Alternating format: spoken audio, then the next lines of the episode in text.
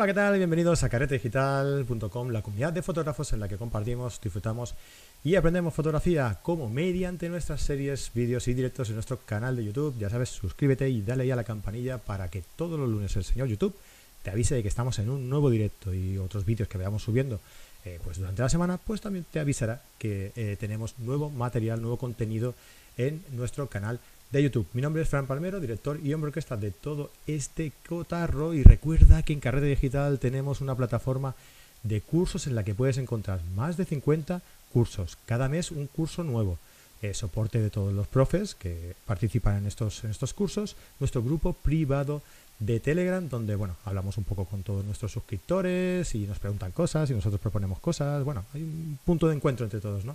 Y los encuentros carreteros eh, que cada jueves, último jueves de, mes, pues nos encontramos todos ahí pues para hacer una crítica fotográfica o para hablar en directo en petit comité ahí entre los suscriptores eh, con un fotógrafo invitado, pues todo esto, todo esto que os he explicado lo tenéis por 10 euros al mes o 90 euros al año. Ya veis que aprender fotografía no tiene por qué ser caro. ¿Qué tal? ¿Cómo estáis todos? Eh, bueno, hoy Hoy estoy muy contento porque tengo a un compañero, un amigo aquí a mi ladito. Eh, Chus, Jesús Bercerril, ¿qué tal? ¿Cómo estás, tío? ¿Qué tal? ¿Cómo estamos? Gracias, tío. Encantado de estar aquí. Nada, hombre, el placer es mío. Qué bien. Que no, que es mío. qué majo eres. qué majo eres. Qué bonito. lo dicho, tío, que de verdad, que encantado que estés por aquí, porque siempre que nos visitan nos lo pasamos bien aquí hablando de un poquito de, de cacharreo, ¿verdad? De, maquinitas, de maquinitas, sí, lo que nos mola. Rollo. Hoy vamos a hablar de un tema que es, es muy interesante porque suscita muchas dudas ¿no? entre, la, entre la gente, que es, podríamos decir que, mm, eh, bueno, ya veis que por aquí hemos titulado el, programa Sensor grande, ande o no ande, ¿eh? ¿Es verdad? Eh, es cierto. True, true. Un, sensor grande, uno pequeño, ¿para qué queremos un sensor grande si nos hace falta? El gran dilema, ¿no? El gran dilema actual, ¿no? ¿Qué hacemos? ¿Qué hacemos? ¿Qué nos llevamos de vacaciones? ¿Una cámara grande, el móvil, una cámara más compacta? ¿Qué hacemos? ¿Vamos cargados? Ahora que vienen las vacaciones, ¿no? Yo creo que ha cambiado un poco el concepto este de, que teníamos la gente, los, aficionados a la fotografía hace tiempo, eh, que pensábamos todos que, el, que un sensor grande era lo mejor, ¿no? Yo creo que ahora igual ha cambiado un poco el concepto y yo creo que la gente cada vez tiene más claro que esto es como la canción de, de Jarabe de Palo, ¿no? Depende. ¿No? ¿Para qué quieres un sensor grande? Pues depende, depende, ¿verdad que sí? Depende, depende de cada situación, depende sobre todo de lo que quieras ir a buscar y qué fotografiar, ¿no? Y después, lo que te guste y el cargado. Claro que sí. Oye, pues déjame, antes de empezar, eh, hmm. pues hacer lo que hacemos siempre, que es saludar eh, en primer lugar a todos los que están aquí en el chat en directo, eh, en, el, día de hoy, y en segundo lugar a todos aquellos que, nos verán luego o nos escucharán luego también en nuestro, en nuestro podcast de, audio, ¿no? Mejor no eh, gritar mucho que los despertemos, ¿no? Sí, sí, porque hay gente que se lo pone para dormir. Ya, tío. Entonces ahí me sale yo, yo, a veces lo hago, ¿eh? Yo a veces lo hago estas cosas. ¿El que gritar o el, ponerte el podcast para dormir? Ponerme tus podcasts para dormir, pero ¿Ah, no, pero no, sí, Pero, pero ¿te los pones porque te interesa o porque sabes que te vas a acabar durmiendo? Es, el tono de tu voz, tío. Ah. Puedo ser más dulce si quieres, ¿eh, cariño? No. ¿No? No, vamos, no vayamos por aquí. No vayamos por ahí. Bueno, oye, decir a todos los Probarlo, ¿eh? Pero probarlo, probarlo, ponernos a Fran un día a descansar. Ya ves. Buenas noches. eh, deciros por, aquí también a los que estáis que, podéis también encontrarnos a Chus y a mí cada lunes o algunos martes? o, algunos lunes o algunos martes. Depende de cómo nos levantemos. Sí, en el programa de Fotoclub, en el canal de, de, de Fotoca de, YouTube. ahí podéis encontrar pues nuestros magazines en los que hablamos pues de fotógrafos eh, de fotos de la semana, de cacharreo, de eventos, de, un montón de cosas. Así que de, cápsulas K, ¿no? Nuestras cápsulas K, consejillos ahí de, de fotografía, de, cámaras. Así que os invitamos a que nos sigáis por ahí también en el, en el canal de, YouTube de Fotoca. Mira, nos saluda por aquí Juan José Moya Madrid. Buenas noches, salud desde Daimiel, Ciudad Real, eh, Castilla-La Mancha. Un caluroso abrazo de 35 grados a las 9 y 20 para todos. ¿vale? Otro tema, el calor. El calor en, los sensores. Sí. Ya, ya que hemos abierto ¿no? Eh, este melón, pues es un tema también. Las cámaras con sensor más pequeño, se supone, o realmente, o APS-Cs o 4 tercios, no sufren tanto este tema, ¿no? Tenemos menos, menos tamaño de sensor, menos píxeles, ¿no? Ni en el vídeo. Menos energía, menos consumo. Tan, de moda el, tema del, vídeo de calidad en las cámaras. Supone que un sensor más pequeño tiene más fácil disipar la, la, calor, ¿no? Por el tamaño, por la estructura, por el espacio que ocupa. Hay más espacio para ventiladores, ¿no? Claro. Pero bueno, es otro tema. Bien tirado ahí, ¿eh? Bien, tirado. ¿Eh? ¿Has visto? Muy bien. Lo he ligado, lo he ligado. Te veo atento hoy. Está ahí puesto. Eh, José Sánchez de Ocaña. Eh, mira, antes José Sánchez nos ha enviado una, pregunta por mail que luego, luego trataremos. Y, me ha suscitado una duda que es, eh, que a ver si nos lo puede contestar por aquí, que el nombre es José Sánchez de Ocaña Gómez.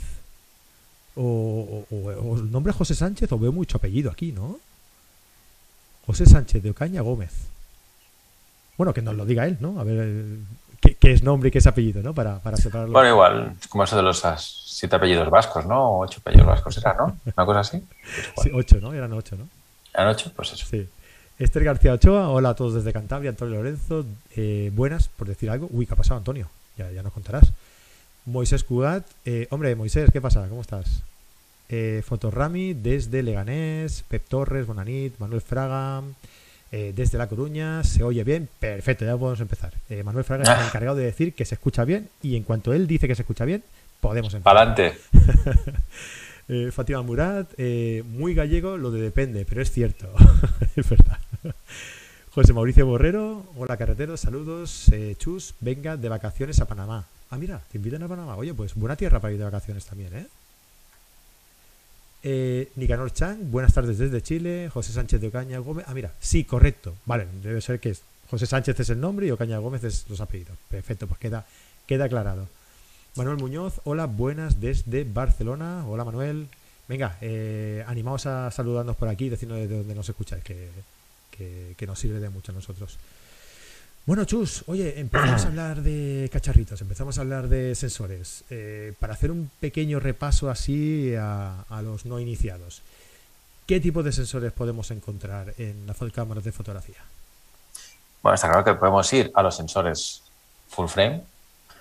Es lo que nos está marcando ahora la diferencia. Cada vez salen más cámaras full frame con el sistema mirrorless, ¿no? Se parece como que ha habido un boom de incorporar ya por fin al mundo mirrorless todo el tema del full frame. Antes parecía, uy, la primera cámara full frame de Sony eh, en mirrorless parecía como un gran, un gran logro, ¿no? Hace dos, tres, cuatro años atrás, ¿no?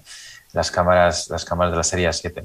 Y ahora estamos ya con una normalidad, ¿no? La cámara full frame sería el, mínimo que te tienes que comprar, parece, ¿no? Para poder trabajar en este, en este mundillo.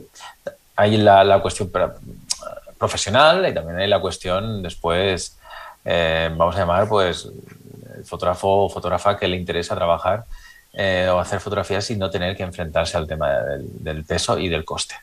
¿no? Pero para eso también los APS-Cs. Por ejemplo, la gente que hace fauna. Gente que hace fauna tiene el sistema de APS-Cs o de Nikon o de Canon. Ahora Canon ha incorporado las nuevas cámaras eh, con APS-Cs sin espejo. R7 y R10. Las, que bueno, ha sido un, también una, novedad y un punto de partida, ¿no? Porque muchos, muchos fotógrafos y fotógrafas que les gusta la naturaleza se estaban planteando qué hacer, ¿no? ¿Qué hacemos? ¿Nos vamos al full frame? Eso es unas preguntas típicas que nos llegan a través de nuestro servicio Prueba tu cámara. ¿Qué hacemos? No es que tengo, tenía la, la Canon A7 II y ahora me, quiero pasar a, a, mirrorless. Bueno, ahora ya tienen la oportunidad. Pero ahora sí tienen dudas que hacer, ¿no? porque las cámaras mirrorless ya han superado también el hecho eso de la velocidad. Tenemos cámaras como la, la R6 que es súper rápida, ¿no? Entonces, ¿qué, ¿qué, qué, aporta la PSC? ¿Qué nos aportaría esta PSC en, en mirrorless? ¿no? Si ya, ya le incorporamos a, esto, a este nuevo sistema o a este sistema que ya se ha quedado, que es el sistema actual eh, a nivel técnico.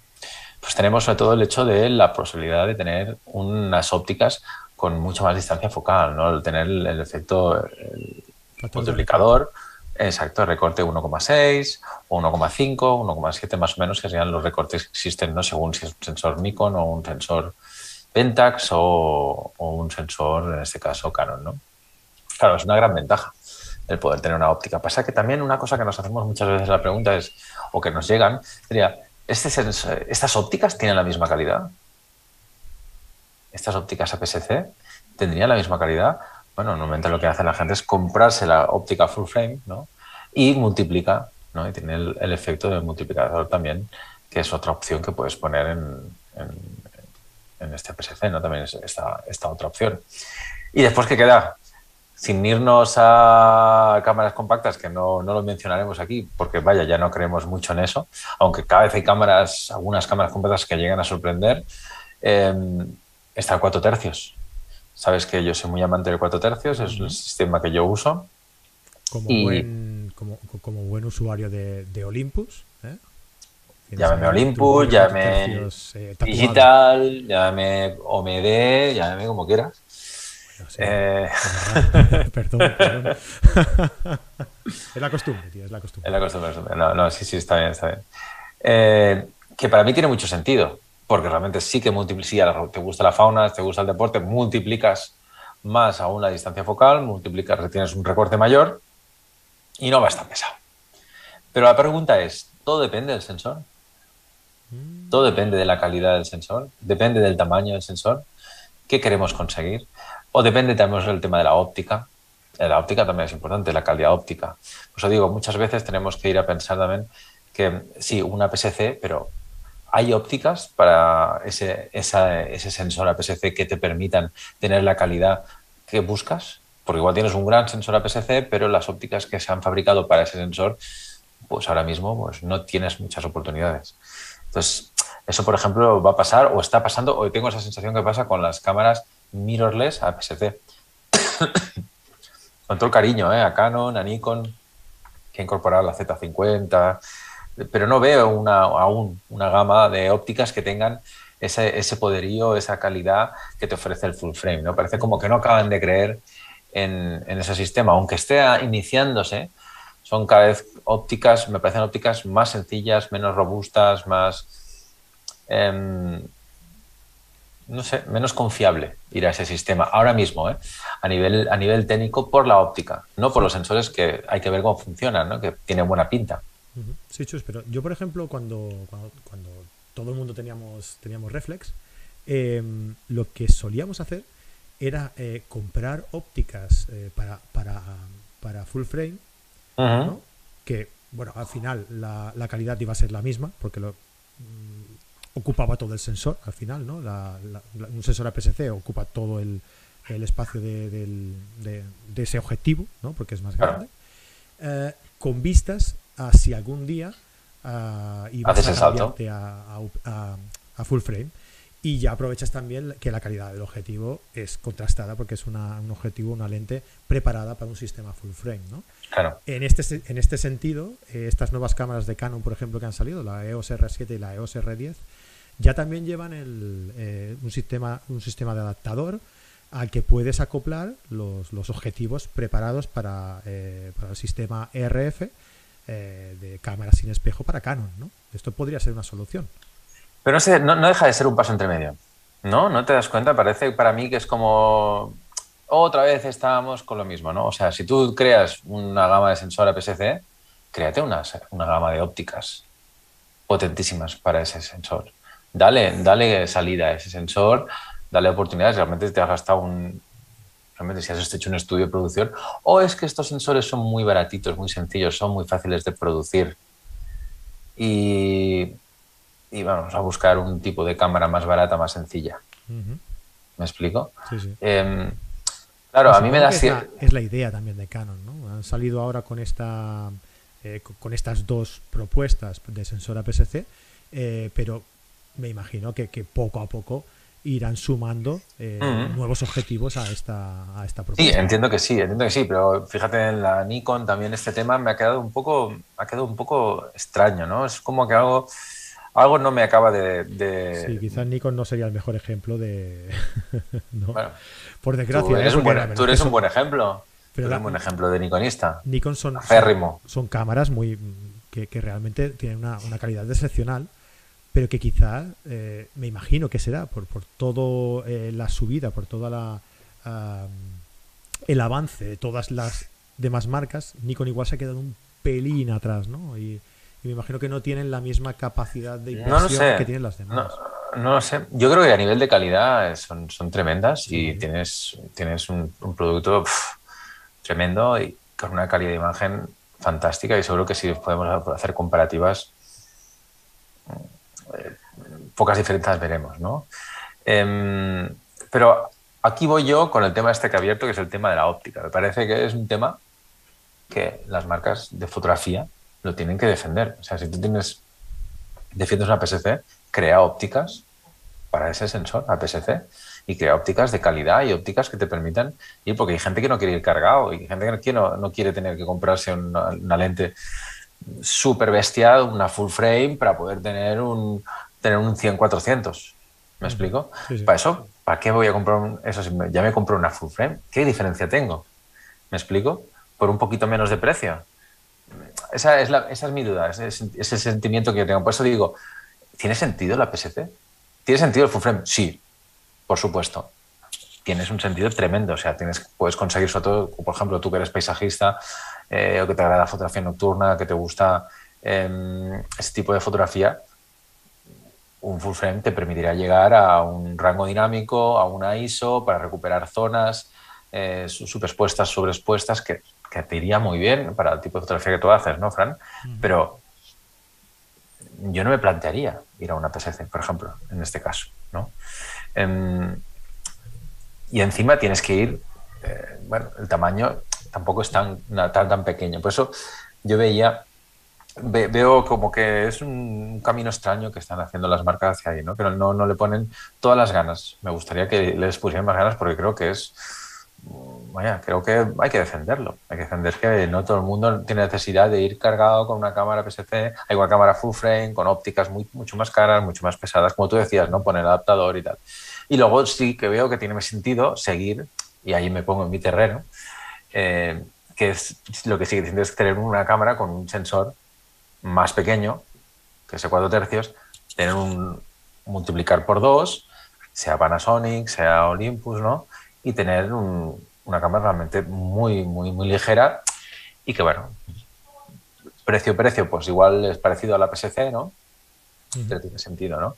O igual, yo creo que si tú defiendes el sistema, a mí me encanta Fuji. Es un ejemplo. Tú creas una cámara APS-C con un sensor tremendo, con una calidad de imagen tremenda, que te gastas un, tiempo en producir eh, y en crear unas cámaras como por ejemplo la nueva, la H2, ¿no? Sería la, X, estoy bien decir, X, XH2, em, que me parece un camarón. Sí. camarón. yo, lo he probado y es espectacular. Es una cámara brutal. Y, y, tienes una gama de ópticas pensadas, creadas para esa lente Ay, perdón, pero ese sensor me parece, me parece fantástico. Por eso que, con todo el cariño, me sabe mal que marcas como Canon y Nikon no pongan ese, ese esfuerzo, ¿no? Que, bueno, yo hago full frame y te pongo esta aquí y tú... creo que Canon y Nikon ¿eh? están, un poco condicionados también. A... Soy un poco follonero, ¿eh? Pero... Sí, ya te veo ya. Soy un poco follonero. Creo que están un poco condicionados a lo que, a lo que han hecho hasta ahora, ¿no? Porque piensa que tienen muchos usuarios que, han sido, eh, pues eso, usuarios de, sensores APS-C. Y a lo mejor el dar un salto a full frame y además a sin espejo, pues quizás sea demasiado para, para, para hacerlo todo de una vez, ¿no? Y entonces a lo mejor han querido encontrar un punto intermedio en el que sin cambiar de sensor puedas cambiarte de, sistema de... Claro. ¿no? De, sistema, de sistema de sin espejo, ¿no? De, de, de reflex a sin espejo. Yo creo que la jugada va por ahí ya. Igualmente, eso que comentabas sobre Fuji y Olympus me parece muy interesante y yo siempre lo he pensado, que, que Olympus y, Fuji son las dos marcas que, casi que mejor eh, eh, se destacan por su filosofía. Una apuesta más sincera. Sí, me, refiero a que, a que Olympus apuesta y, no se esconde, o sea, apuesta por ello, por lo que son sensores eh, micro 4 tercios y Fuji. Y Fuji, una PSC. Aunque tengan gran formato, ¿no? Pero, pero apuestan también por, por. Bueno, tienen dos líneas, dos líneas, dos líneas muy claras, ¿no? De, filosofía de trabajo, pero todas basadas en la calidad de la lente, porque no lo, no lo es todo el sensor. Aunque queramos pensar que sí, y que muchos de nosotros muchas veces depende del trabajo que queramos realizar, pues el sensor más grande full frame con más zonas, digamos, sensibles, con más eh, píxeles más grandes, no solamente es que tengan muchos píxeles, es un tema que ya lo sabemos, pero que está bien mencionar, ¿no? También es la, el tamaño de ese píxel, no la cantidad de, de píxeles que tenga el sensor, que nos permitirá tener una superficie mayor para poder captar más luz y tener mejores resultados en de rango dinámico y de ISO, que al final es lo que buscamos también, ¿no? que tenemos ese recurso para poder trabajar esa fotografía posterior. Pero la apuesta es muy sincera y me parece fantástico y me parece genial lo de, lo de Olympus y me parece genial lo de, lo de Fuji y me parece que en otras marcas se quedan un poquito, no sé, te dejan un poquito con una sensación rara. ¿Cómo te gusta que ese SEO, eh, de verdad, eh? Perdón, perdón, lo siento, lo siento. Después está Sony, ¿no? Que también tenemos esa línea de las Sony, las A6000. Aquí podemos hablar de todas marcas porque las queremos a todas y todas nos gustan y, todas tienen lo suyo, ¿eh? Cada, marca, hay, tantas marcas como personas y... un poco te pase, tantas no hay. Bueno, yo creo que las marcas fabrican tantas cámaras, digamos, como, como personalidades hay. Eso podría ser. ¿Me explico? un poquito el mundo este del marketing, ¿no? Por ejemplo, tenemos la serie 6000, ¿no? las 6000 son cámaras que, bueno, muchas veces no te planteas una cámara que ves más juvenil, ¿no? Más por el tamaño, porque tiene menos agarre, porque no trabajan, no, hay la filosofía ese tanto de visor como las otras marcas, ¿no? Más pensada para un público más acostumbrado a la pantalla, ¿no? Algo más joven, pero que ha tenido mucho éxito porque son, son, son sensores potentes, hay bastante óptica, no es que haya un recorrido de óptica tan grande como puede tener Olympus o, tan, tan concreto como puede ser Fuji, pero no está mal. Y es una apuesta. Y es una apuesta que funciona. Es una apuesta que les funciona. Sinceramente, yo no me la compraría, pero creo que es una, una, apuesta sincera que está funcionando. Por eso digo que. Y también está pensada con ópticas dedicadas y creadas para ese tipo de sensores. Pero también podríamos tomar esa, la serie 6000 o este tipo de, de cámaras con sensor APS-C eh, de una para un público de inicio, ¿no? Eh, porque al final también los precios pues son un poco más, más comedidos, ¿no? Sí, sensor, sí. Sensor grande. Claro, tiene las grandes ventajas de los sensores y procesadores, que esto ya lo hablaremos después, de la marca Sony, pero a la vez eh, en un tamaño súper super reducido y un precio que no está nada mal. No está nada mal. Ya hemos comentado algo, pero Fotorami nos pregunta por aquí eh, que qué diferencia hay entre el APS-C y el micro 4 tercios. Pues básicamente el tamaño, ¿no? Como, como es la diferencia principal entre, entre todos, ¿no? Entonces el tamaño, la densidad de píxeles, que cuando un tamaño más grande, pues te puedes poner, digamos, eh, más información y a más información, en principio conseguiremos pues unos rangos dinámicos, no tanto la calidad, que la calidad dependerá, ya te hemos hablado de muchas cosas, de la óptica, del procesador, pero sí que tendremos eh, teóricamente ese rango dinámico y esa capacidad de conseguir ISOs altas. Y es así. Es decir, un sensor más grande, mejores resultados en este campo. Y es lo que es. ya te puede venir cualquiera, y yo soy de Olympus y trabajo con Olympus, pero es una realidad. Pasa que, como no todo depende del sensor, pues entramos ya en, en, tema, en otros temas. Pero eso sí está claro. Hay marcas que tiran muchísimo de sensor. Y, entramos dentro de un, de un, punto, lo digo por ir siguiendo un poco también las preguntas que nos van haciendo por aquí, ¿eh? por, el, por el chat. Eh, entramos en un punto que es, que es un poco algo más puntual, ¿no? pero, pero que igual es interesante también. ¿no? Que José Sánchez de Ocaña Gómez nos dice, aclarar por favor qué sensores son los de ISO invariable. ISO invariable. Sí. ISO invariable. Uy, uy, uy, uy, uy. Se nos va a tirar aquí todo el mundo encima. Uy, uy, uy. Mira, por aquí está, está Moisés Cugat, ¿eh? que, de esto sabe un rato. ¿eh? Es un monstruo. Y, seguro que algo ha dicho por aquí. Así que. Uh, míralo. Entonces dice, José, tienes que ver las especificaciones de la cámara en concreto. uno ser mayor o menor, el sensor es ISO invariante. Y cuidado con eso, que tiene bastante truco. A ver, cada, sensor está designado para tener una ISO base, como puede ser, por ejemplo, Olympus, que la ISO base son 200, y como máximo de ISO genérica del sensor, sin llegar a hacer un, un, trabajo de esfuerzo digital sobre la fotografía a nivel de procesador, pues puede ser, por ejemplo, en este caso, 5600 o 6400, depende de, la marca. ¿no? Hay marcas que pueden, por ejemplo, llegar a yo qué sé, 256.000 de ISO nativo, es decir, que pueden conseguir sin hacer un proceso digital sobre la imagen, cosa que cuando no hay proceso digital sobre la imagen, los resultados serán mayores. Por ejemplo, la OM1, en este caso, tiene una ISO nativa de 200, si no recuerdo mal, ahora creo que actualmente serían 25.600, cuando el modelo anterior eran 6.400 máximo. A partir de aquí había un proceso digital que empeoraba muchísimo los resultados de la fotografía. ¿Qué pasa? Cuando nos vamos a un sensor eh, full frame, muchos de ellos tienen nativo 200, 100 y pueden llegar, pues, por ejemplo, tu Nikon creo que son 258.000, creo que sería, en formativa, que es una barbaridad. Pues hay que ver los resultados, pero ya, tienes, ya tienes un punto de partida mucho mayor que una cámara de sensor más pequeño, es así.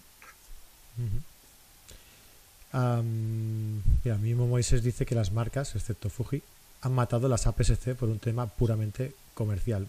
Pues es posible, Moisés, es posible. Sí, es posible, sí. Mm, no les interesa. claro, en el momento en el que el, eh, el, lo el máximo exponente de la fotografía llegó a ser el sensor full frame, pues claro, las marcas que hicieron, mm, full frame, todo full frame. Y, sí que es verdad que, lo que comentábamos antes también, ¿no? La filosofía de marca de Olympus y, de Fuji, que por eso nos dice Moisés, excepto Fuji, eh, fueron por ahí, ¿no? Entonces, Olympus sí que ha seguido marcando ese, esa, esa filosofía de, de, cámara en el sensor más pequeño, en el micro 4 tercios, que por cierto Fotorami preguntaba que cuál era el más pequeño, si micro 4 tercios o, o APS-C, el más pequeño es, es, micro 4 tercios. Em, pues eso, eh, tenían la filosofía de, estos, pues vale, pero claro, APS-C quedó ahí un, como un poco entre tierra de nadie, ¿no? Entre, entre la filosofía de los que querían un equipo que pesara poco eh, y, y, elegían Olympus y los que querían pues un equipo mm, que relativamente de más calidad eh, y elegían pues otras marcas que apostaron más por los sensores full frame, ¿no? ¿Qué más nos pone por aquí? A ver. Eh, Hoy cualquier marca ofrece calidad impresionante. Eso, es verdad. Eso lo hemos hablado muchas veces tú y yo, ¿verdad? Sí. Que todas las marcas ofrecen una gran calidad. Lo que pasa es que cada una de ellas destaca en algo, ¿no? Si, si, es por el enfoque, si es por el, la rapidez de la, del disparo, la, la, ráfaga, si es por aguantar ISOs altas y, y, rangos dinámicos muy amplios. Cada una destaca por, por, algo, ¿no? Pero al final, la calidad y sobre todo a condiciones de, de luz óptimas son todos bestiales. Claro, tenemos buenos resultados. Y después tenemos, claro, el hecho de que tenemos que tener en cuenta también el procesador, cómo procesamos esa señal cómo conseguimos que esa señal mejore en diferentes situaciones, cómo es el software de ese, digamos, de esa cámara, ¿no? Y cada vez es más importante la fotografía computacional. Y como decía este compañero, ¿no? de los sensores, los LEDs, los dos sensores, eh, los ISO, ¿no? Que, no, que la, la, ISO no variable. Pues estos son sistemas simplemente que, que lo que hace es procesar la señal de tal manera para conseguir que, bueno, que haya, haya menos rango y que muchas veces, muchas veces lo que hacemos, por ejemplo, la, hemos dicho algunas veces con, la, con las Fuji, que disparar a ISOs un poquito más altas tenemos mejores resultados. Que dices, nunca lo hubieras pensado, ¿no? Pues sí, pues disparar a 400 ISO o a 640 ISO en una Fuji, por ejemplo, nos dará resultados de, de rango dinámico mayor. Y eso son cosas que la misma Fuji te explica. Eh, porque son tipos de sensores que según su procesador son capaces de procesar la señal para conseguir estos. ¿no? Otros sensores, pues no, por ejemplo, que lo mejor que, ellos disparan bien entre 200 y, como por ejemplo los Olympus, que tienen un margen muy concreto de, trabajo. ¿no? Se podía... Por eso digo que el procesador es súper importante la calidad de imagen muchas veces también es como esté configurada la cámara, que es otro tema, según que entiendas en la cámara hasta dónde llega, ¿no? y qué puedes hacer con ella. Es que uno de los errores más comunes, ¿no? De la... muchas veces ves por ahí alguna pregunta y dices, eh, este, este, esta persona que comenta esto, estoy convencido que no tiene bien configurado ah, lo que está preguntando. Porque la mayoría de los errores que la gente comenta son por fallo de configuración y tú lo sabes bien porque, porque lo ves en, los cursos que, haces en fotografía. Claro, nos pasa un montón, nos pasa un montón. Y nos pasa también el hecho de que mucha gente te dices, ostras, mm, em, o sea, tienes, es que no consigo hacer las fotos con esta cámara lo que me gustaría. Bueno, porque igual tu cámara lo que es ideal es para hacer fotografía fotografía de paisaje o una fotografía macro, porque tienes una buena profundidad de campo, pero, igual para hacer fotografía nocturna tendría que comprar otro tipo de cámara. O sea, no existe la cámara para todo. Y cuando más cámara para todo quieres tener, más dinero te tienes que gastar. Y es así. Y es así. Eso es. Mira, Rafael García Rico nos pregunta por aquí, eh, cuando se usa una lente eh, full frame en APS-C, ¿se usa solo el centro de la lente, la mejor calidad? Bueno, muchas veces eso es la teoría, ¿no? De que depende de cómo están construidas. Pasa que ahora con el mirrorless esto ya no es así. Con el mirrorless en principio todas las marcas aprovechan el 100%, prácticamente el 100% del sensor. Eso sería pasar más con el reflex. Alberto Fernández Torres nos dice, yo utilizo APS-C foto, eh, foto en foto de naturaleza. Claro, porque podemos aprovechar lo que hablamos, ¿no? Del el recorte del, el factor de recorte. Las 7D Mark II, las cámaras, las, las eh, Nikon, las 7200, por ejemplo, que se usaban las reflex, hablamos de reflex, que eran cámaras muy usadas para los fotógrafos de naturaleza. Y ahora parece como que eso, bueno, seguirán teniendo sus cámaras, irá muy bien, pero bueno, bueno, un momento que ya no, se, ya no la van a reparar o ya no le van, no van a ver piezas. Eh, pero no veo que haya una continuidad, una continuidad ¿no? Y, ha quedado muy lejos. Mucha gente se ha pasado ya al full frame porque no ha visto posibilidad de ir a, un, tipo de cámara de ese tipo en, mirrorless. O muchos han hecho el salto hacia, hacia Olympus o, hacia Fuji, ¿no? O mm. Panasonic. Es interesante este tema, ¿eh? da, de, sí, ¿eh? da mucho de sí. Eh, oye, a mí me gustaría, antes de, continuar aquí con las preguntas y, comentando alguna cosilla más, me gustaría comentar a la gente que hay por aquí. Vamos a echar un vistacillo aquí. Mira, ahí ahora mismo hay 73 personas. Mira, 71 personas conectadas y 17 me gustan. Mira, Capicúa. Mm, no, yo creo que no, no vamos bien. No, ¿tú qué crees? Yo, no me voy a desnudar. Yo no me voy a desnudar. ¿No? No, hoy no. Ni aunque lleguemos a. qué sé. A 100 no, ¿no? No, no es mi día hoy. Yo puedo. Yo, yo puedo. Yo, puedo proponer quitarme la gorra. Pero vaya, tampoco es un reto demasiado atrevido. Creo... tío. Que no, que no, que no me provoques, que no. No, no nos vamos a vender, ¿no? No, tío. bueno, oye, de todas formas, nosotros lo proponemos aquí, oye, no vamos a hacer nada. O sea, no nos vamos a desnudar, ni vamos a quitar la gorra, ni nada. Pero si os está ¿Cuántos gustando, likes? si os está gustando. Dale like, dale like, hombre, dale like. hombre. Dale, like, que no cuesta nada, hombre. Dale like. Eh, si te está gustando el. Venga, campanilla. campanilla. Peter Pan. Campanilla y Peter Pan, va. A ver, nos dice Manuel Fraga que Sony descatalogó casi toda su gama APS-C excepto la 6600 sí que es verdad. Sí que es verdad. Lo que pasa es que aún puedes encontrar las 6400 de stock, las 6100, alguna igual puedes encontrar también. Sí que es verdad que es una línea que no ha tenido demasiada, demasiada continuidad, ¿no? A la hora de, venta. La 6400 sí que es una, es una cámara que, que lo petó bastante cuando salió. Se vendieron un montón de cámaras. Yo hago un montón de clases de estas cámaras. ¿eh?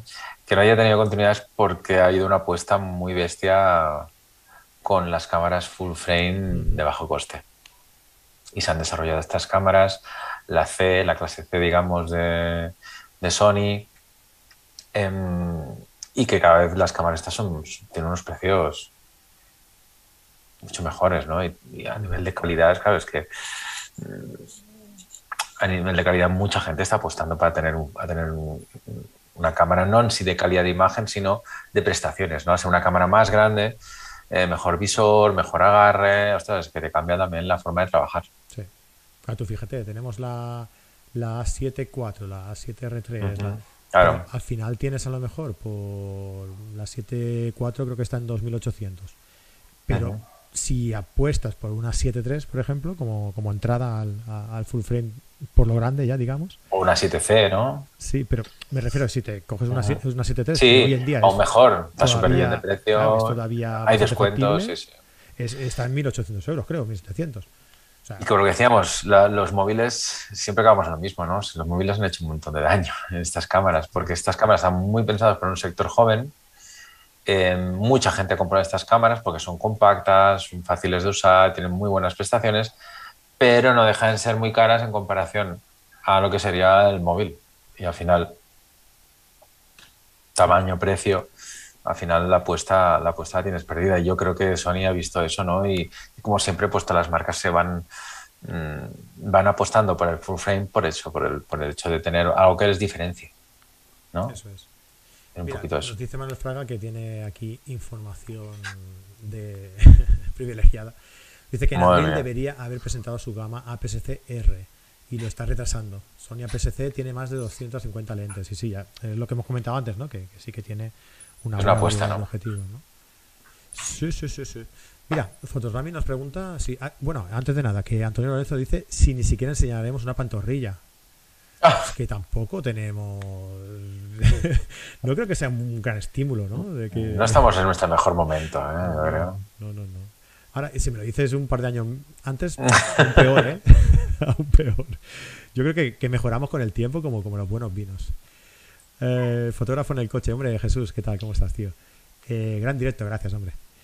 Ah, a Manuel Fraga, a mí la 7C me gusta mucho y se adapta a mis necesidades. Sí, sí, es, es un poco lo que, lo que comentábamos, ¿no? Que es una buena herramienta de entrada al, full frame, ¿no? Es pequeñita. Que tiene sentido, es- tienen, tienen sentido, son cámaras que tienen sentido. Es como, por ejemplo, a mi cámara fetiche ahora mismo, la R6.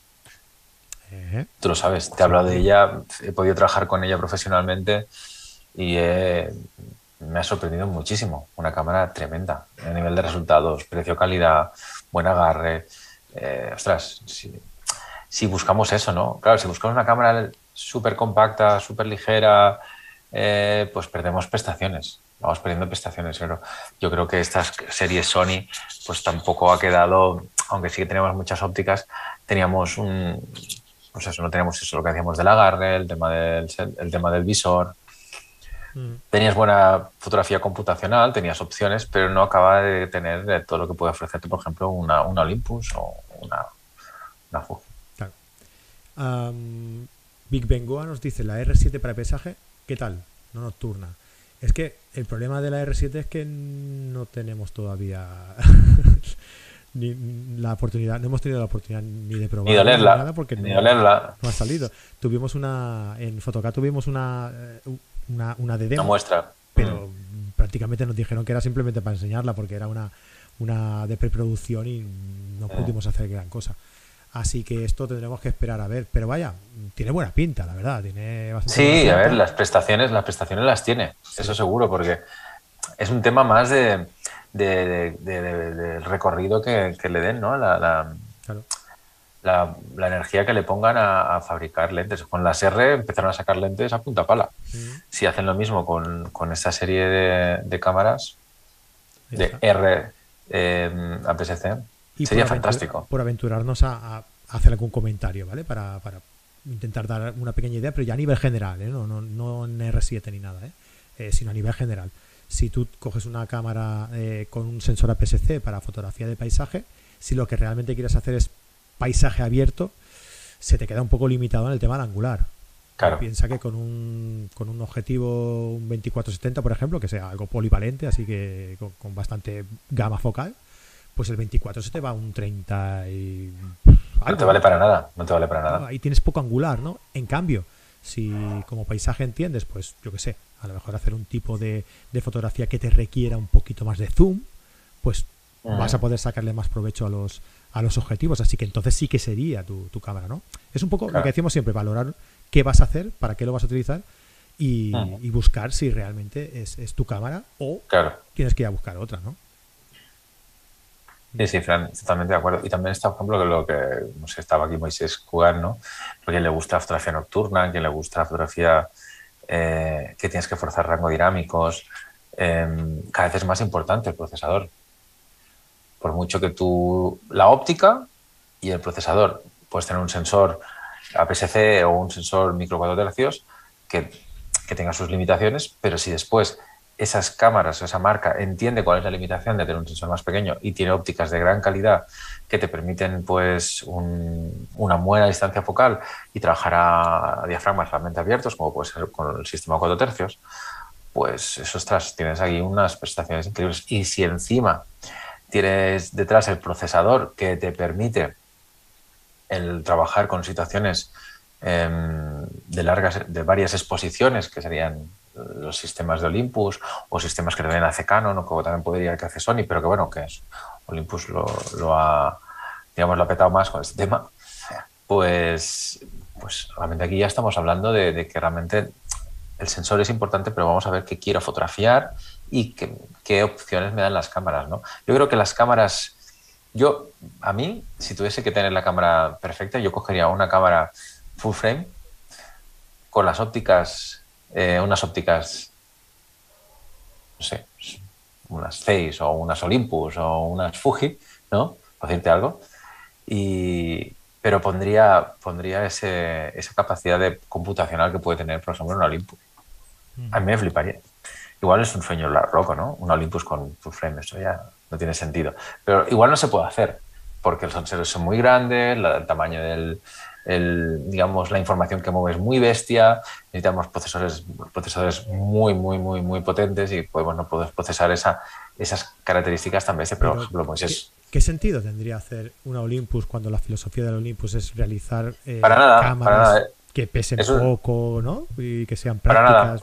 pero bueno, me gustaría verlo. Me gustaría verlo. Es una paranoia mía, una paranoia mía. A ver, ¿qué, qué, podría pasar? ¿no? ¿Qué pasaría? ¿Qué tendríamos? ¿Tendríamos igual? Olympus, que tiene buenos contactos por allí. No, no sé. No, no es, Olympus no lo hará, pero igual que me entiendes que lo, que, lo hiciese cualquiera. La marca mm, Fran, ¿sabes? Fran de carrete digital crea una cámara que tiene esto, ¿sabes? Si pudiésemos hacerlo nosotros. En plan, como los ordenadores que te podías ir a comprar un Frankenstein en la, tienda de ordenadores de aquí de la calle, ¿sabes? y te, pues tener tú, hubo una época, ¿no? De poder ponerte tú las colitas por pieza. pero realmente que... Vamos a dar una vuelta, ¿eh? Oye, igual tiene su mm, cosa, ¿no? ¿Tú crees? Hombre, según, Jesús, el fotógrafo en el coche, nos dice que la fotografía tal y como la conocemos le quedan tres años. No, no tenemos mucho futuro nosotros en este, en este negocio que estábamos. ¿Tres años? ¿Tres años? Eso dice, sí. ¿Cómo, cómo a ver, la fotografía tal y como está eh, hoy en día, como la conocemos hoy en día, le quedan tres años. Jesús, desarrollalo. Eh, Jesús, te adelanto, que es eh, embajador de, de Xiaomi en, España. Sí, sí. vale, ahí lo entiendo. trata mucho el tema de la fotografía con el móvil y claro, ahí lo entiendo todo. Él tiene información de primera mano de lo que vendrá, ¿no? Entonces. Bueno, está claro que los móviles cada vez tendrán sensores más potentes, mm, del tamaño pequeño, pero con una sensibilidad, o sea, con un, con un tamaño del píxel lo más grande posible, en, digamos, dentro del espacio que les requiere, que, les permite la estructura de un móvil, pero tendrán tienen procesadores. Sobre todo eso, ¿no? A lo que tú creo que, a lo que ibas tú un poco encaminado, ¿no? al tema del procesador, ¿no? Que cada vez va, va, a adquirir, bueno, que ya lo tiene, pero cada vez va adquiriendo muchísimo, muchísimo más importancia frente a lo que es la calidad del material quizá del, propio sensor. ¿no? Yo, por ejemplo, las cámaras APS-C creo que podrían tener más opciones en este, en este, sentido. Tengo ganas de coger esas R7, R10 y a ver qué opciones nos dan ¿no? Mm. por dentro. Creo que alguna cosilla tienen eh, de fotografía computacional porque tienen lo que tenemos del enfoque al ojo, el seguimiento de objetos, sí que ofrecen esta opción, que eso es ya casi básico en una cámara ¿no? actualmente, una cámara mirrorless de cualquier tipo, cualquier sensor. Em, pero un poquito más, ¿sabes? Y me gustaría ir un poco más, ¿sabes? Que, que, consiguieran más opciones, porque creo que los móviles se comen ese, espacio, ¿no? Y yo digo, ¿pero por qué? Si, al final pone un sensor, ahí pone un, un, procesador que sea capaz de desarrollar y carga un software, ¿no? Pero supongo que hay una, hay una parte de la fotografía que, que es que también es, eh, romántica, ¿no? Yo estoy contigo. Hay una parte que es romántica y este es otro tema, el romanticismo, ¿no? Como, como los vinilos, como... la fotografía analógica. La fotografía analógica. Esto, esto, nunca morirá, o sea, este tipo de fotografía siempre va a estar ahí, aunque sea solo por, la, por, por, por, el simple hecho de, agarrar la cámara, una cámara, ¿no? Agarrar una cámara, ¿no? Eh, no es lo mismo hacer una fotografía con una cámara, eh, hmm. incluso te diré, mirando el visor, ¿no? Claro. Hay mucha gente que ya hace la fotografía mirando la pantalla. Yo no puedo, yo tengo que mirar el visor, por ejemplo. Claro. Pues ese tipo de romanticismo eh, a la hora de hacer fotografía yo creo que, durará mucho tiempo en... Claro, yo creo que la realidad de las marcas es la realidad de, la... Me voy a poner un poco filosófico, si me permites, pero es la realidad del, mundo que vivimos, ¿no? Que vivimos en un mundo que lo que quiere, parece que todos pidamos es inmediatez. ¿Qué es inmediatez en la fotografía? Hacer la foto y que esté acabada en el momento de realizarla. No acabada porque, porque la cámara sea fantástica y tenga un sensor fantástico y tenga, te la haga muy bien. Todo el mundo sabe que la, acaba, que la fotografía realmente acaba en el momento de, capturarla con tu sensor, en tu cámara, con tu óptica, sino que hay un proceso detrás de, postproducción o al menos de, de, revelado, edición, llámale como quieras, ¿no? cada uno le dice de alguna manera, pero cada vez el mundo que vivimos nos obliga a la inmediatez. ¿Y la inmediatez qué es? Pues tener cámaras con sistemas, y aquí pues me estoy tirando un poquito cosas encima, ¿no? ¿Eh? Pero sí que, que, el hecho de que, bueno, que, que, la fotografía computacional nos permite pequeños gadgets que nos mejoran las circunstancias como el tema del enfoque, pero cada vez queremos móviles que nos permitan hacer fotos ¿no? mucho más fácil y así ya no coger la cámara, porque es el móvil, editar la foto no la editas, te la edita el móvil. La fotografía, yo lanzo la pregunta, ¿la fotografía tiene que seguir las cámaras, las marcas fotográficas, la, fotografía tal como nos entendemos nosotros ahora, como dice Jesús de, que ha escrito antes, fotógrafo coche, perdón, que hacer como seguir la filosofía del mundo que vivimos, que es la inmediatez, la foto se acaba el momento que haces la foto. Y, no, crees, Chus, también. Perdona, que no habías acabado, perdona. No, no, no, me, estaba, me estaba haciendo un poco la pichón lío. Pero básicamente, sí, sí, sí. Pero básicamente eso, ¿no? Diferenciar estos dos mundos, ¿no? Que las, o sea, hay un mundo intermedio es que, que yo pienso es, oye, pues una cámara que te permita, pues como, pues siempre menciono Olympus, o sea, me tendrían que dar, me tendrían que pagar los de Olympus, porque, pero en, que te permita gadgets o maneras de trabajar, como el Livecom, ¿sabes? Como el IFND, eh, todas estas opciones ¿no? que, te, que te permite Olympus, o que también tiene algunas cosas como tiene, tiene Fuji, también tiene opciones, como también tiene Sony, ¿no? Pero que bueno, que sea una normalidad. ¿Sabes? Que no sea como algo tan especial, que sea algo que, que apuesten un poquito también las marcas, intermedio. Pero claro, también está la otra locura que es que eso, que es la, irse directamente a lo que pasa con los móviles, ¿no? Que es, hago la foto. Y ahí se queda. Y ahí se queda, y te la peino, te la hago perfecta, te quito las arrugas, ¿no? Sí. Pero ahí se queda. Pero ahí se queda. Sí. Estoy de acuerdo. Además, ¿tú, ¿tú no crees que quizá estamos dándole demasiada importancia, ¿no? O, los que a los que nos gusta la fotografía realmente estamos dando muchísima importancia a lo que es la calidad fotográfica, ¿no? A que sea la tecnología. Ah. No, no, a la, fotografía en sí, ¿no? A que se vea nítida, que si la profundidad de campo, que si no sé qué, que no sé cuánto. y luego el móvil, lo único que busca la, un usuario normal, que no sea un friki de la fotografía como nosotros, ¿no? Lo único que busca es hacer la foto y tener una herramienta que le permita compartirla de la forma que sea, de forma inmediata. Sí, sí, sí, los móviles te permiten jugar con eso, ¿no? Pero, pero la calidad, la calidad, la calidad está en una cámara. Es así, o sea, y flipas, flipas porque pues cuando comparas, alucinas. Cuando ves el archivo en tu ordenador, cuando imprimes ese archivo, alucinas alucinas. Lo que te permite una cámara, creo yo, vaya, no sé. No creo que no existe el móvil aún que, tengas esa calidad que te permite una cámara a nivel de, detalle. Un día podríamos hacer un, cara a cara con, Jesús y contigo, con los, los Jesuses, ¿no? Los Jesuses. los Jesuses. Los, chusillos. chusillos. no sé, no sé, creo que no existe, creo que no existe. Pero vaya, no existe porque, porque hay un condicionante que es muy importante, que creo que es pues eso, que es la persona, cómo hace la foto, cómo la trata posteriormente, no sé. Mira, Antonio, Porras, ¿eh? Antonio Porras nos pregunta, espera que no me quiero saltar ninguna. Ah, mira, eh, vale, sí. Carlos Álvarez Castañón nos decía, yo decidí pasarme sin espejo y tenía claro que para mi tipo de fotografía el mejor sistema era el APS-C.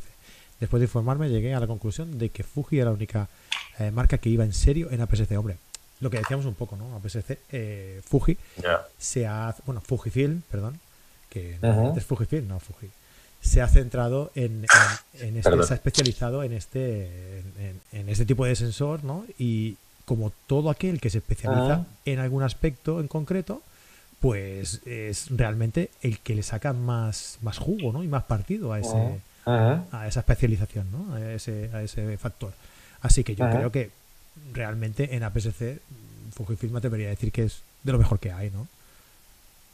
creo yo. O sea, que, que yo creo que has hecho bien, Carlos. Si tú querías, eh, porque por tu tipo de fotografía eh, te interesa usar un sensor APS-C y, has decidido Fuji, hay otras opciones y que realmente seguramente te darían una buena, una buena, eh, un buen resultado. Pero realmente el especialista en este tipo de sensores es Fuji y, es por eso que, que has acertado. Y yo creo que sí. ¿Tú qué crees? Uy. No, no, está pensando. No, no, no, no, está pensando en, lo que decías y, estaba pensando en pruebas que había hecho con la Fuji, eh, la Fujifilm, perdón. Y, sabes que, bueno, que hemos hecho, hemos, me acuerdo que en una época incluso estuvimos trabajando mucho con el tema de, con las de medio formato. Sí. Y claro. y estaba pensando, hostia, alucina, alucinas tanto. O sea, trabajar con eso es, otra película, o sea, es otra, nunca mejor dicho. Es, es, es, una locura. Y cada vez estas cámaras, eh, no es que sean baratas, eh, me equivoco si digo baratas, ¿no? Pero cada vez eh, los precios están reduciendo más, ¿no? no hemos entrado con, con, lo que era antes, ¿no? Lo que era antes, ¿no? Que tener una cámara de estas era impensable, te puede valer ¿qué? 15.000 euros, 20.000 euros.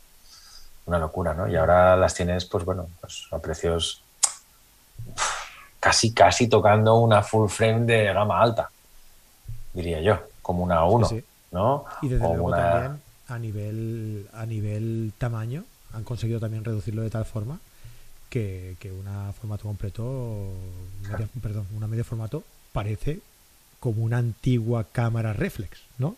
Claro, claro. Cuando eso hubiera sido impensable hace unos años, ¿no? Eso es verdad. Que si quieres calidad, si quieres diferenciarte, si eres fotógrafo profesional, eso es impresionante. Claro, pero Carlos nos decía que para su tipo de fotografía, no ha entrado en ser fotógrafo profesional. Sí, sí, sí, sí, sí, está claro. Pero su tipo de fotografía, para él le va bien una. Que, es realmente cómo se tiene que hacer, ¿no? Como lo ha hecho Carlos. Sí, te adaptas a eso, ¿me entiendes? Pero que fíjate qué posibilidades tenemos de, si realmente una marca apuesta, apuesta por algo, apuesta por una, una filosofía, una manera de trabajo.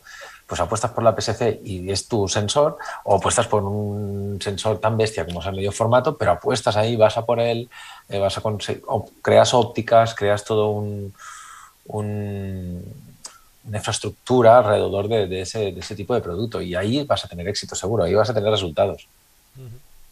Mira, Rafael García Rico nos dice, eh, tengo Canon 5D Mark II con bastantes lentes EFL y S, eh, las, lentes de, Canon de, de alta gama, ¿no?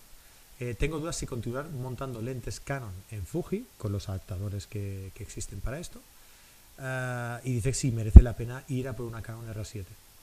la Canon ¿Una cámara? R7, eh, pues, ah, R7. Eh, por la R7, sí, sí. Es, digamos que es la, el equivalente en, sin espejo de la 7 de Mark II, ¿no? Así que con la tecnología actual, evidentemente. Yo te diría una R6. es que no hay color. Eh, es que es verdad, es que es verdad, es lo que yo he probado. Y lo que si la R7 me, me, convence, pues ¿por qué no?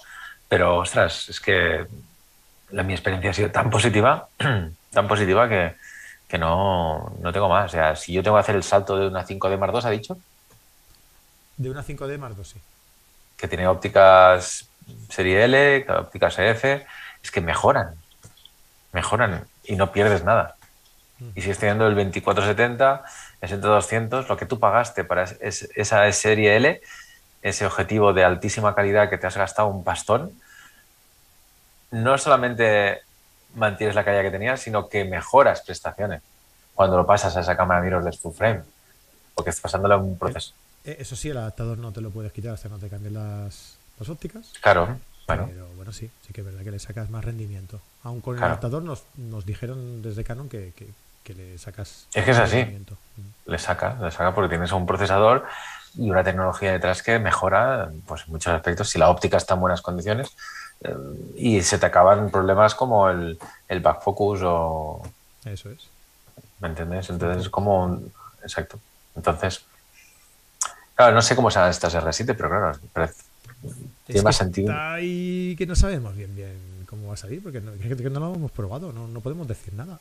No, nos gustaría, este no. gustaría, pero en este caso Jesús ha probado mucho la R6, eh, la ha dejado mucho, ¿no? En el servicio de, de prueba tu cámara que tenemos en, en y, la verdad es que la gente que se la ha llevado para probar y, y a la que se le ha explicado, ¿no? el procedimiento que, que llevamos a cabo en, en este servicio, ha quedado encantada y, muchas de ellas la han comprado, ¿no? Incluso para, verificar realmente que, les ha gustado mucho.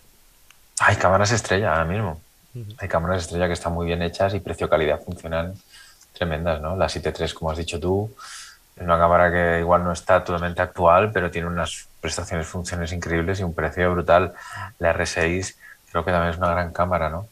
Eh, la 7.4 incluso. O sea... Y la la 7.4 también. Ya nos vamos a otro tipo de cámara, pero bueno, un poquito por encima, pero que bueno, muy parecido a, lo que estamos hablando, ¿no? Antonio Porras nos dice, tengo una gran adquisición, eh, disquisición, perdón, Z62 eh, versus OM1. Claro, es que es, totalmente diferente, Antonio. Mm, son dos polos opuestos. Es, ¿Tú caías? A nivel ¿Tú caías, Fran? Yo. De, Tú lo tienes claro, ¿no? Depende, tío, no, no, no, no. Ya estamos con el depende, el gallego me ha salido esto. No, claro, porque es lo que decimos siempre, si yo voy a utilizar esta cámara para irme de viaje, eh, pues a lo mejor me quedo con la M1. Una cámara actual, tecnológicamente es lo último que, ah. existe, eh, ah. con un enfoque brutal, que ya probamos, ¿verdad? Te estoy, te estoy cambiando, ¿eh? No, no, pero es verdad, es verdad. Yo tengo mi Z6 en, en casa, que la tengo ahí porque mm, realmente hace mucho tiempo que no salgo a hacer, hacer fotos, ¿no? Mm, y cuando salgo voy pues a hacer mis sesiones de, retrato en exteriores, que, no me voy muy lejos.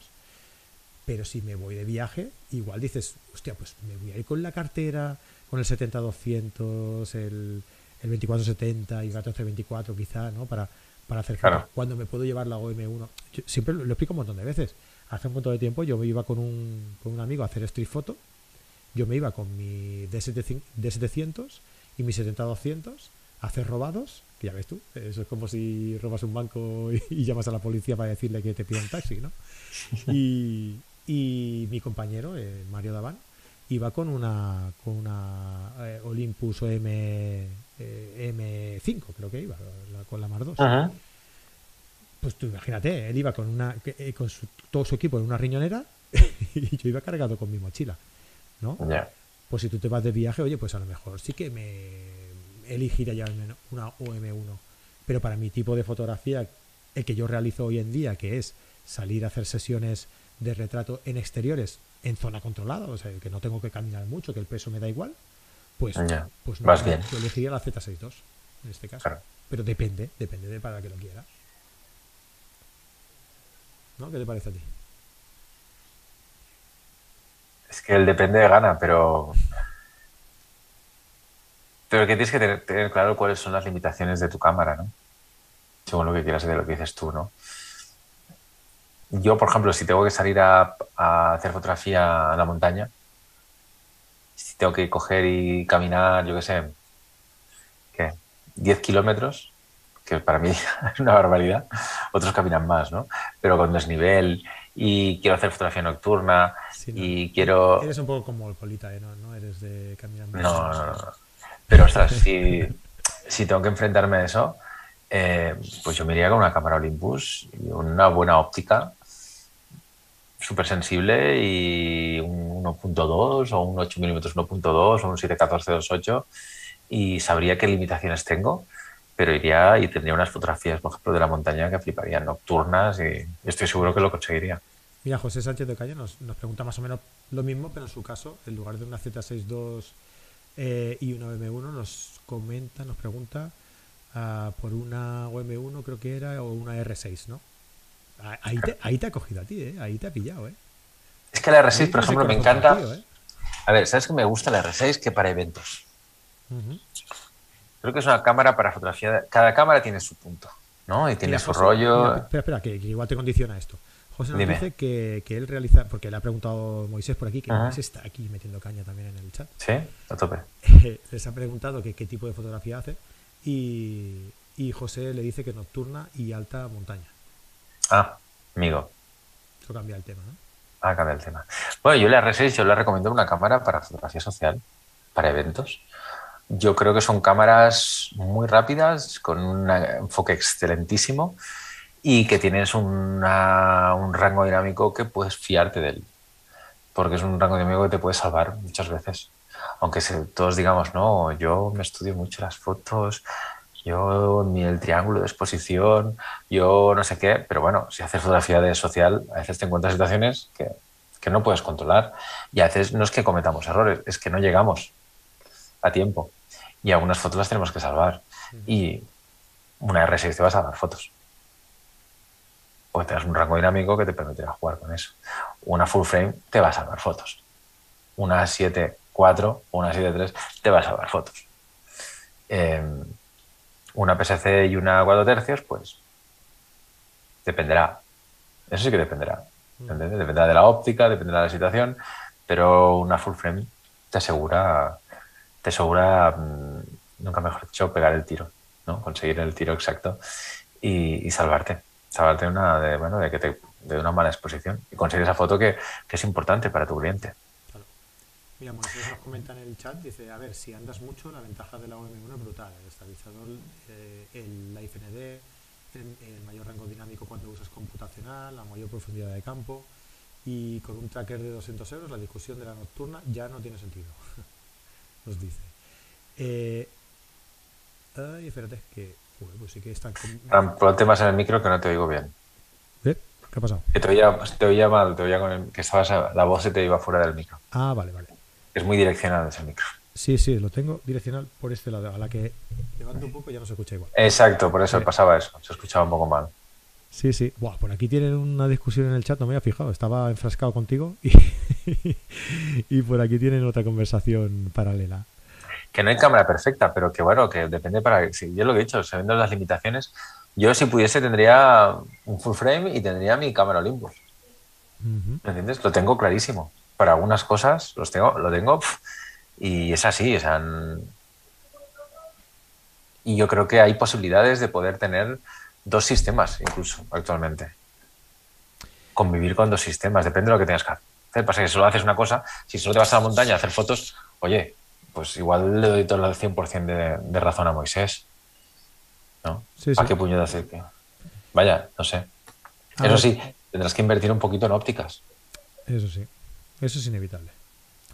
vamos a comentar por aquí alguno que va comentando otras cosas. Eh, mira, Francisco Javier Claysac, eh, la tendencia a la digitalización permite que los móviles desplacen a las cámaras, pero a quienes les gusta la impresión se mantienen en las, en las cámaras. Yo creo que sí.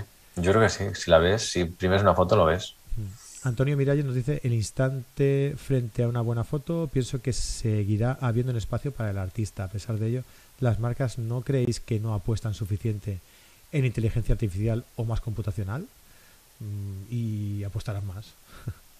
pero creo que pero creo que falta. Creo que falta. Yo tengo decepción en eso.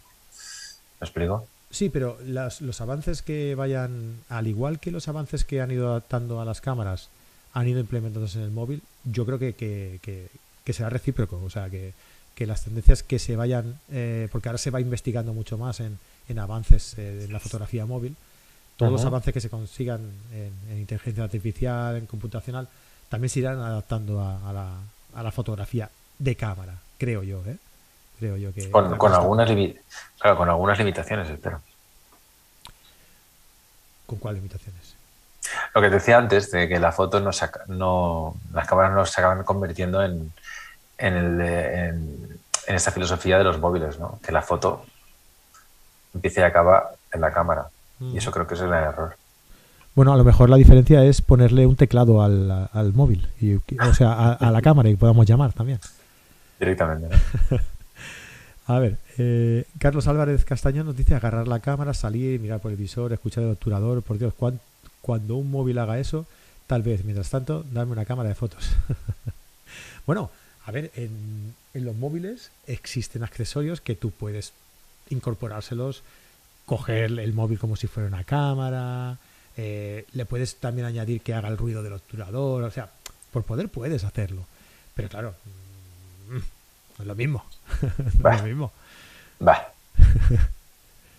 Eh, Rafael García Rico pregunta con el tema Fuji. Tengo varias eh, XT, serie, serie XT, y me gustaría saber qué diferencia es con el sensor apilado y nuevo procesador. ¿Qué mejoraría del 1 al 10? ¿Se, se referirá a la, a la XH2? A ver, repíteme. Con el tema Fuji tengo varias XT, la serie XT. Vale, sí. Y me gustaría saber qué diferencia es hay con el nuevo eh, sensor apilado y nuevo procesador. Vale. ¿Qué mejoraría del 1 Ah, ¿qué mejoraría? Bueno, ¿qué mejoraría? Pues sobre todo el tema del enfoque. Eh, el seguimiento de enfoque es tremendo. Em, después también tienes una mejora de la ISO, del tipo de sensor. Consigues, bueno, pues lo que decíamos antes, el margen nativo es es mayor, o sea, puedes llegar a, a ISOs más altas, teniendo en cuenta que es un sensor eh, PSC que tiene sus limitaciones por ese formato de apilado. Y él mismo nos dice que tiene sus dudas sobre si ir a por la Canon R7, R6. La Canon R7 está triunfando, tío, una salida, ¿eh? eh porque, hay mucha gente que tenía la 7D. Sí, sí. La Canon R7, R6 o R6 y la Fuji XH2S. Eh, no sabes si por una, por otra. Hombre, Chus, por la experiencia de Chus, yo, yo creo, poniéndome en tu piel ahora por un momento, que, vas a aconsejar la R6. ¿No? Entre estas opciones que nos han dicho. Joder, con el depende hoy. Eh, eh, yo qué sé, ¿sabes? todo depende de la situación que quieres hacer, ¿no? Si la fotografía de fauna es lo que te interesa, ahora mismo, pues claro, si tienes que apostar por una RS tienes que hacer un, un dispenso bastante grande, yo creo, a nivel, a nivel... Sí, sí, mira, Antonio Lorenzo nos dice, tengo una Nikon de, 7500 y una Fuji XT20, cada una para cada cosa. Claro. sería lo suyo, ¿no? Tener una para cada cosa. Claro. Alberto Luis Parucho nos dice, Alberto, hoy ha llegado tarde. Te vas a tener que ver el, el programa desde el principio y dejarnos un like, ¿eh? Lo siento, eh, por llegar tarde, ¿no? Es lo que tiene. Qué, eh, ¿Qué tarde estoy llegando? Eh, saludos desde Argentina. David Esteller, saludos desde Barcelona. Ah, vamos a ver, alguien por aquí que nos comente. Fotorami, ¿sería un buen salto de la Canon EOS 5D Mark IV a una Canon R6? Sería un buen salto desde una 5D Mark IV a una Canon R6. Sí, yo creo, que sí. Yo creo que sí, que tendrías un, hay un tema que es, que es vital en las cámaras mirrorless, que es el tema del enfoque. Y es un cambio que el, el momento de, de, empiezas a trabajar y, ves cómo enfoca esa cámara, el detalle que tiene, la fiabilidad que tiene, si después te acostumbras a trabajar con enfoque al ojo, si luego haces el siguiente paso y te das cuenta que puedes enfocar directamente mirando por el visor y con otro dedo tocando la pantalla y poniéndolo en, en milésimas de segundo poniendo el punto de enfoque donde te da la gana y que tienes el 100% de la pantalla, prácticamente todos son puntos de enfoque, hasta la esquina, que tienes 400 puntos, 500 puntos de enfoque, alucinas mandonguillas. Eso es muy catalán, ¿eh? Mandonguillas. Oye, teníamos una pregunta que nos había enviado por mail, pero es de José Sánchez Ocaña, eh, José Sánchez de Ocaña Gómez. Y, yo creo que ya le hemos contestado por aquí, así que se da por contestada. Ah, y si no, que nos lo diga por aquí, José, ¿vale? Em, yo el Olympus. Yo diría que ya para acabar, ¿eh? pues ya llevamos aquí ya un rato. Ya un ratito, ¿no? Eh, y querrás ir a cenar. ¿O, tú cenas antes? Yo he cenado antes, sí. Porque, pensaba, porque pensaba que empezamos a las nueve. Eh, qué desastre. Me, engañaste, me engañaste, me dijiste a las 9. Yo apunté a las 9. Ahora es culpa mía. Eh, pues yo lo que sí que haría sería comentar a la gente ¿por qué sabes tanto de esto, Chus? Vamos a ver. ¿Por qué has estudiado todo, todo esto tanto y, te lo sabes tan bien? Para caerte bien a ti. Eres, eres un adulador, tío. Hay que probar. Quien tiene, suerte de quien tiene suerte de probar las cámaras y, poder meterle caña y poder eh, explicarlas después y dar clase, eso, eso es impresionante. Me explico. Y claro, yo he tenido la suerte de poder comparar todas las marcas y no comparar en el sentido de, simplemente salir a hacer fotos, sino ver los archivos, trabajar los archivos, eh, conocer cada, cada cámara y te das cuenta que, hay, que todas las cámaras tienen cosas potentísimas. Y lo que te he contado siempre es que las cámaras dan una calidad impresionante. Pasa que tienes que conocer sus limitaciones y conocer cómo funcionan y saber cómo configurarlas a tu gusto para poder llegar. Hay cosas que nunca conseguirás, está claro. Hay cámaras que te permiten hasta un punto, ¿no? Pero una full frame, una cámara PSC o una cámara 4 tercios de Olympus, que están súper bien pensadas, desarrolladas, con una filosofía detrás, ostras, eh, si tú las sabes configurar y las entiendes, puedes conseguir cosas muy potentes. ¿Esa es la respuesta a tu pregunta? No, yo iba por otro lado, pero bueno. Eh, Joder. Mierda. Está claro que, está claro que la, eh, una de las cosas más importantes para realizar buenas fotos es, conocer tu cámara. ¿No? Eh, es, yo creo que es básico, imprescindible. Lo que te decía, saberla configurar, conocer sus límites. Eso es. Pero mm, estamos dispuestos, estamos dispuestos, y ahora sí que espero yo que, sepas por dónde voy y me entiendas, estamos dispuestos a estudiarnos el manual de la cámara para saber todas las configuraciones que pueda eh, tener una cámara y saber sobre todo adaptarlas a nuestras necesidades. A ver si ahora lo coges, tío. Creo que lo he pillado. Vale, a ver. Estás haciendo publicidad, ¿no? Joder, tío. te ha costado un poco, ¿eh? Para ser comercial te ha costado un poco. hoy, estoy muy poco comercial, estoy muy técnico. perdona, me, he puesto, me he puesto, si, si hubiera la gorra, yo era la gorra de técnico. eh, aprender a tu cámara, tío. Aprender a tu cámara. o sea, hay que a ver, todos tenemos la posibilidad de conseguir mucha información a través de Internet, de ver cosas.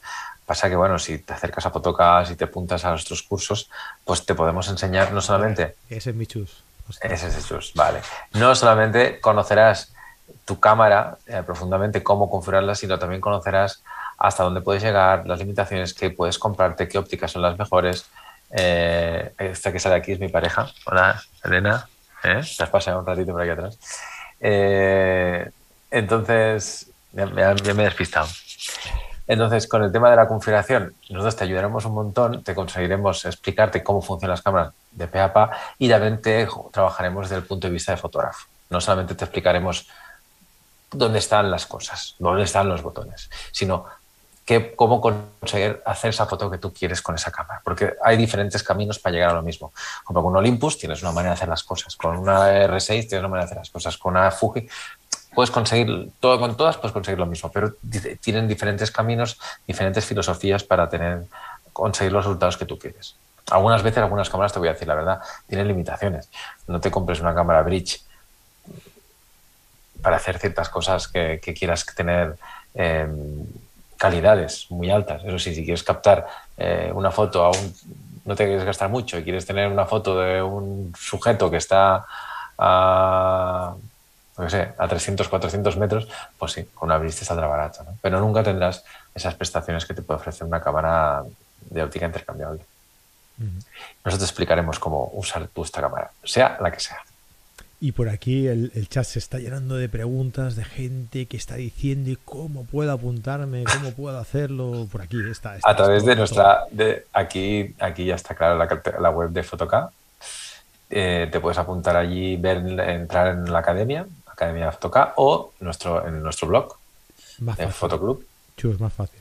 En la descripción del programa tenéis el enlace directo. Qué cabrón. Y vais y lo veis. Es que no hay que liarse tanto. Estas cosas son más fáciles de lo que parece.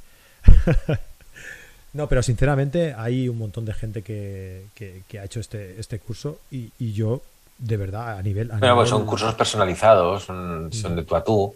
Entonces lo que hacemos es un poco, incluso si me permite la palabra, aunque no quiero parecer así exagerado, pero sí es un poco coaching, ¿no? A veces eh, hemos entrado desde el mundo de la fotografía desde diferentes lugares. ¿no? Hay gente que es arquitecta, hay gente que es diseñador, hay gente que trabaja en un banco y cada uno tiene el aprendizaje que tiene a nivel visual, a nivel de, de compositivo, pues un poquito que te ayuden a colocar todas estas ideas que, que, tienes y ponerlas en orden, ¿no? Yo creo que eso también es un trabajo que hacemos nosotros desde, desde Fotoca, mm. no solamente la parte técnica. Es algo que yo, que yo haría. O sea, si yo me comprara una cámara, lo primero que haría sería contratar un servicio de este tipo para que alguien me explique realmente cómo configurar y cómo sacarle el partido a la cámara desde el principio. Claro. Porque... Y luego ya te vas a carrete y ya aprendes cómo hacer las, fotos. Bueno, bueno, te vas ahí y te sacas un. Mira, ahora, ahora, ahora sí que me ha gustado, ¿ves? Ahora eh. Te has puesto la gorra de, comercial ahora, muy bien, muy bien. Así me gusta. Venga, y para acabar, mira, Sergio Núñez nos dice: Yo sigo haciendo eventos y bodas con Olympus, la M1 Mark 3 y la MC ¿Quién es? ¿Quién es? ¿Nombre? ¿Nombre? Y algunos, Sergio Núñez. Ah. Y algunos eh, compañeros fotógrafos me siguen mirando raro. Pero lo bueno de esto. Raro, raro, raro. Lo bueno de esto es que sus clientes están súper contentos y ninguno de ellos le ha preguntado que qué sensor usa. Me parece una reflexión genial para acabar el, programa. Sí, es verdad, es así. Es así. Y, y, nada, por aquí está también Rubén Gabelli. ¿Qué pasa, Rubén? ¿Cómo estás, tío? Buenas noches. Y nada, oye, un placer, de verdad, como siempre que estás por aquí, eh, que tenerte, tenerte por aquí, escuchando tus, tus consejos y tus reflexiones. Eh, y nada, que estás invitado a, a volverte a pasar por aquí cuando quieras, porque sabes que esta Perfecto, es Fran. ¿eh? que sí? Te agradezco, siempre voy a estar contigo. Un abrazo muy fuerte, tío. Venga, hasta luego. Y a todos los que estáis por aquí en el chat en directo, los que nos veréis luego y los que nos escucháis en los podcasts, lo dicho, Espero que os haya gustado. Si tenéis alguna pregunta, pues ya sabéis que podéis dejarla por aquí por, el, por la caja de comentarios. Y nada, oye, que dejadnos ahí un me gusta y sobre todo, importante, suscribíos si no lo estáis, porque el señor YouTube se encargará de haceros llegar las notificaciones de todos los vídeos directos, etcétera, etcétera, que vayamos colgando nuevos. Y, y, yo creo que, oye, si os ha gustado este directo, no nos habéis visto nunca, o nos seguís pero no os habéis suscrito, yo creo que es algo imprescindible. Lo dicho, la semana que viene estaremos... Hostia, la semana que viene, Chus, igual sí que nos tenemos que desnudar. ¿What? Porque viene Antonio Garci, que ha sacado un libro que se llama... ¡Ostras! El gran Antonio Garci. Eh, el arte del desnudo. Y eh, nos va a hablar sobre consejos eh, sobre fotografía. como, te, has puesto un poco nervioso, ¿eh? Sí, porque no me acuerdo exactamente cómo se llama, básicamente. Ha sido por eso. Ah. Pero va sobre desnudo, eso está clarísimo. lo dicho, pues nos, vemos la semana que viene en el programa con Antonio García y hablando no me lo pierdo. de desnudo, ¿vale? Un abrazo muy grande. Buenas Hasta luego. Hasta luego.